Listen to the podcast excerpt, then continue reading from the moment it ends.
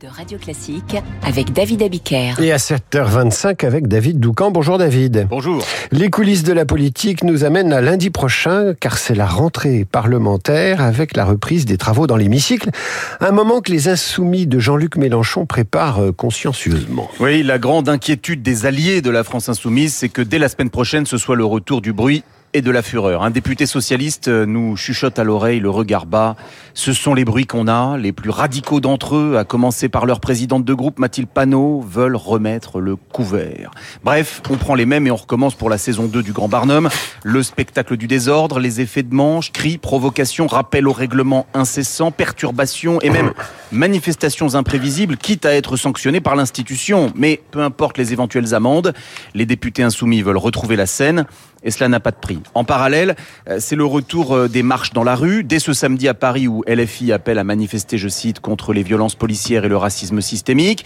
Et s'il y a euh, des débordements, seront-ils condamnés, même du bout des lèvres? Pas forcément, on l'a vu par le passé. Et c'est logique puisque la stratégie de Jean-Luc Mélenchon est celle du chaos, seule à même, selon son calcul, de permettre son avènement. C'est donc le choix de persister et signer dans la voie de la confrontation permanente, à ceci près que cette ligne est de moins en moins suivie par le reste de la gauche, de l'obstination peut découler l'isolement. C'est donc une rentrée parlementaire en ordre dispersé pour la gauche. Oui, euh, socialistes, communistes et verts avaient déjà grincé des dents, vous vous en souvenez, quand mmh. l'obstruction des insoumis avait empêché le vote sur l'article qui actait le passage aux 64 ans pendant la bataille des retraites. Mais là, euh, cette rentrée parlementaire se fait avec les européennes en ligne de mire, on en a déjà parlé ensemble, des élections qui actent la dispersion de la NUP, avec au moins quatre listes distinctes à gauche. L'ambiance n'est plus à la caporalisation derrière un Mélenchon qui fonce en klaxonnant dans un bolide populiste. Et puis surtout, il y a le Rassemblement national. Depuis un an, euh, Marine Le Pen et ses amis remercient chaque jour les insoumis.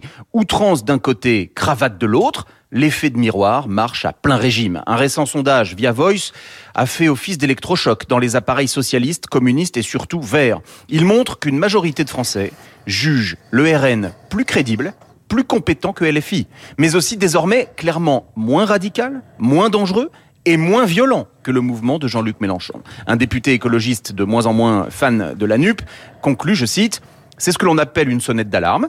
Il faut rééquilibrer la gauche d'urgence. Fin de citation. Et il faut retrouver d'urgence David Doucan demain à 7h25. Merci David. Tout de suite le temps.